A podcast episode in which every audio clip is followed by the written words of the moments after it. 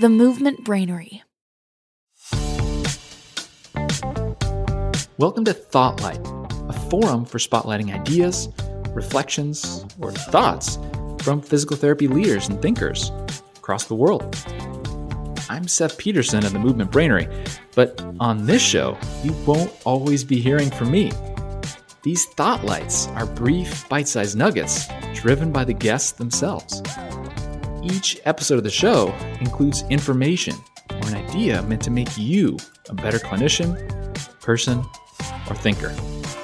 Sit back, relax, and enjoy.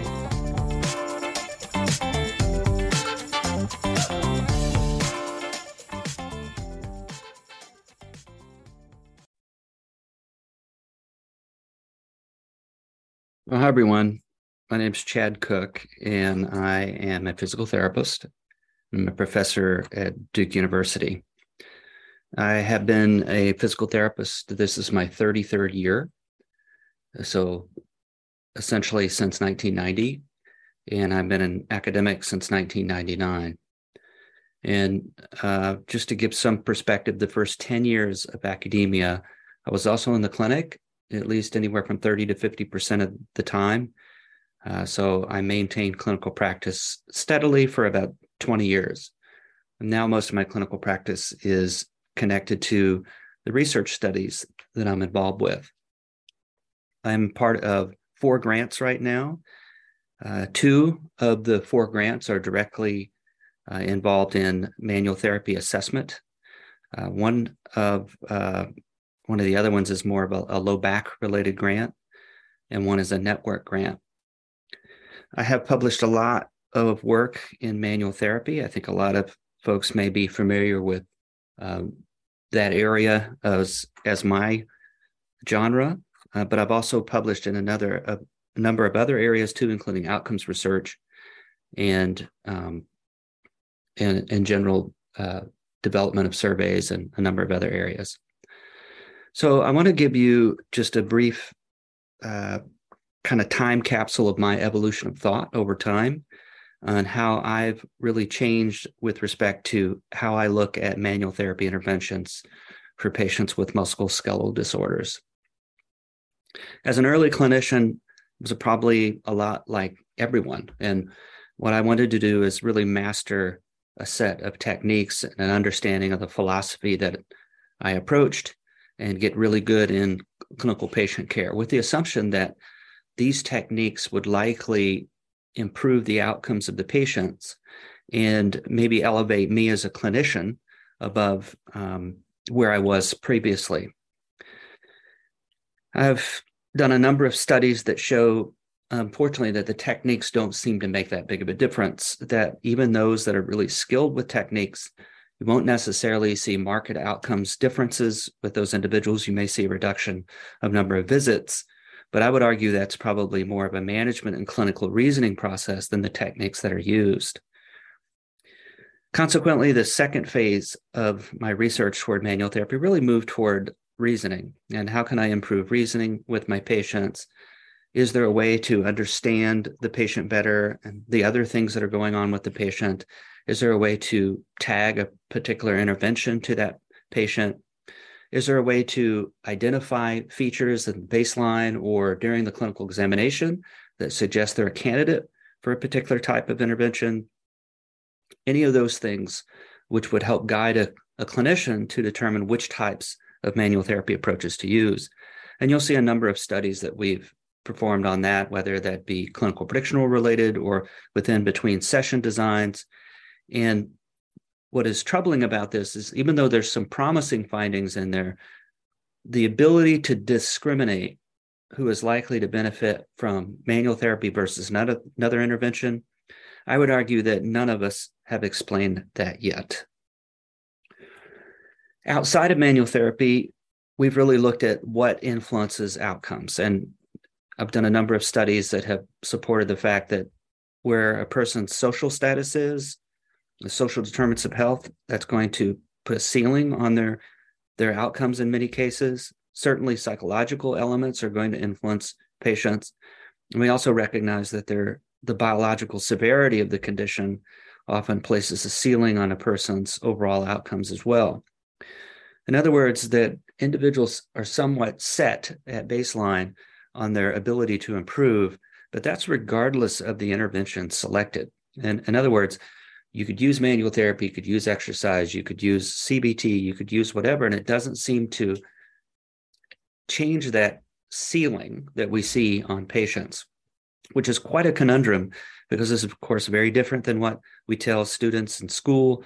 This is very different than what we train for as clinicians. It's very different in our mindset as a PT, where you try to specialize and, and prove what's going on with the patient.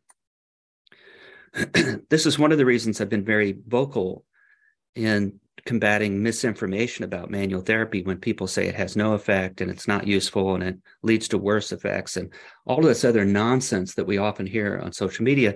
In reality that that's not true because there really isn't a superior intervention.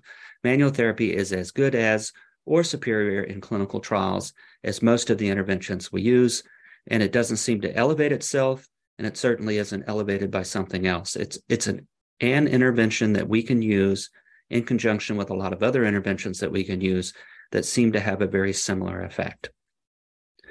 This has really influenced me a lot. It's changed the way that I approach patients. And certainly, one of the things that I want to know is how interventions work. If everything seems to come to a common ground, if they all all the outcomes seem to be similar regardless of the intervention that you use, is there a reason for this?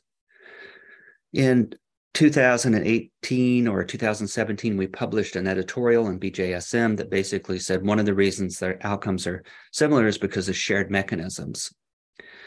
And let me just define mechanisms. Mechanisms are the psychological or physiological processes that occur because of an intervention. In other words, a mechanism describes how something works. It, a mechanism is that direct step or process that influences the clinical outcomes of a patient. And we know that psychological and physiological processes occur in many cases. We, we assume there are specific mechanisms that occur because of, for example, manual therapy or exercise. But in reality, what likely is happening is a set of shared mechanisms where both interventions influence the psychological or physiological processes the same way. So, my next line of study has really been about trying to tease out shared versus specific mechanisms in intervention approaches. And, and really understanding that process to better explain to patients and clinicians why we often see these similar outcomes in these large trials and why it often doesn't seem to matter as much what type of intervention you use, that instead it seems to be that the encounter that interaction that you have with the patient seems to be the difference maker in that particular case. So, in order to do this, it requires a specific type of study.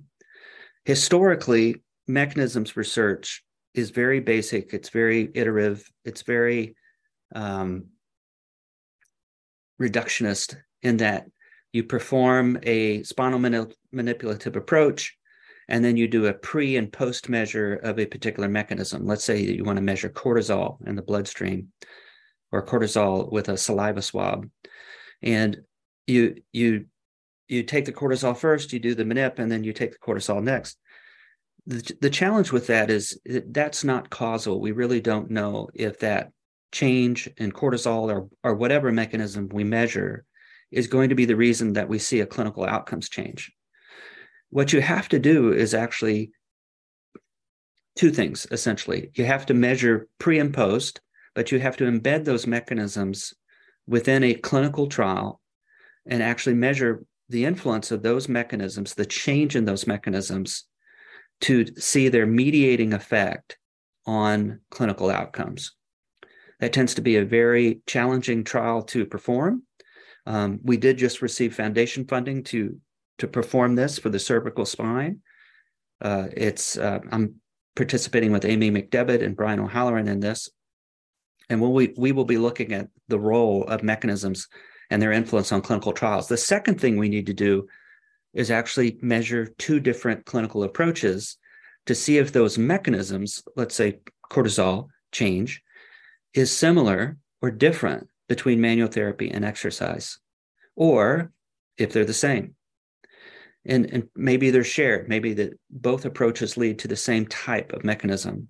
Maybe that change in mechanism is, is more psychologically oriented, and, and that psychological mechanism is really what makes the difference in that patient.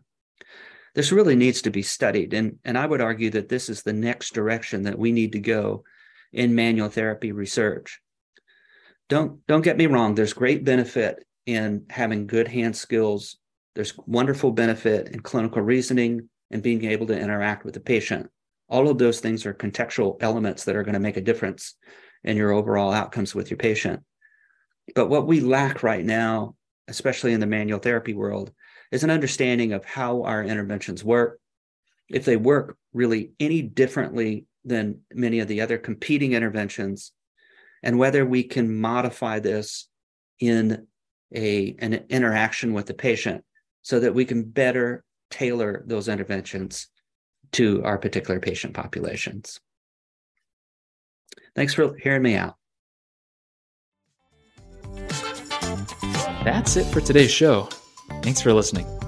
And I would really appreciate it if you could take just two seconds to leave a review down below and share this episode with someone you know. Also, the Movement Brainery is hosting courses online and in person this year. Punch over to the movementbrainery.com and check us out, or join our Facebook community, Mindful Clinicians. Thanks for listening. Stay strong.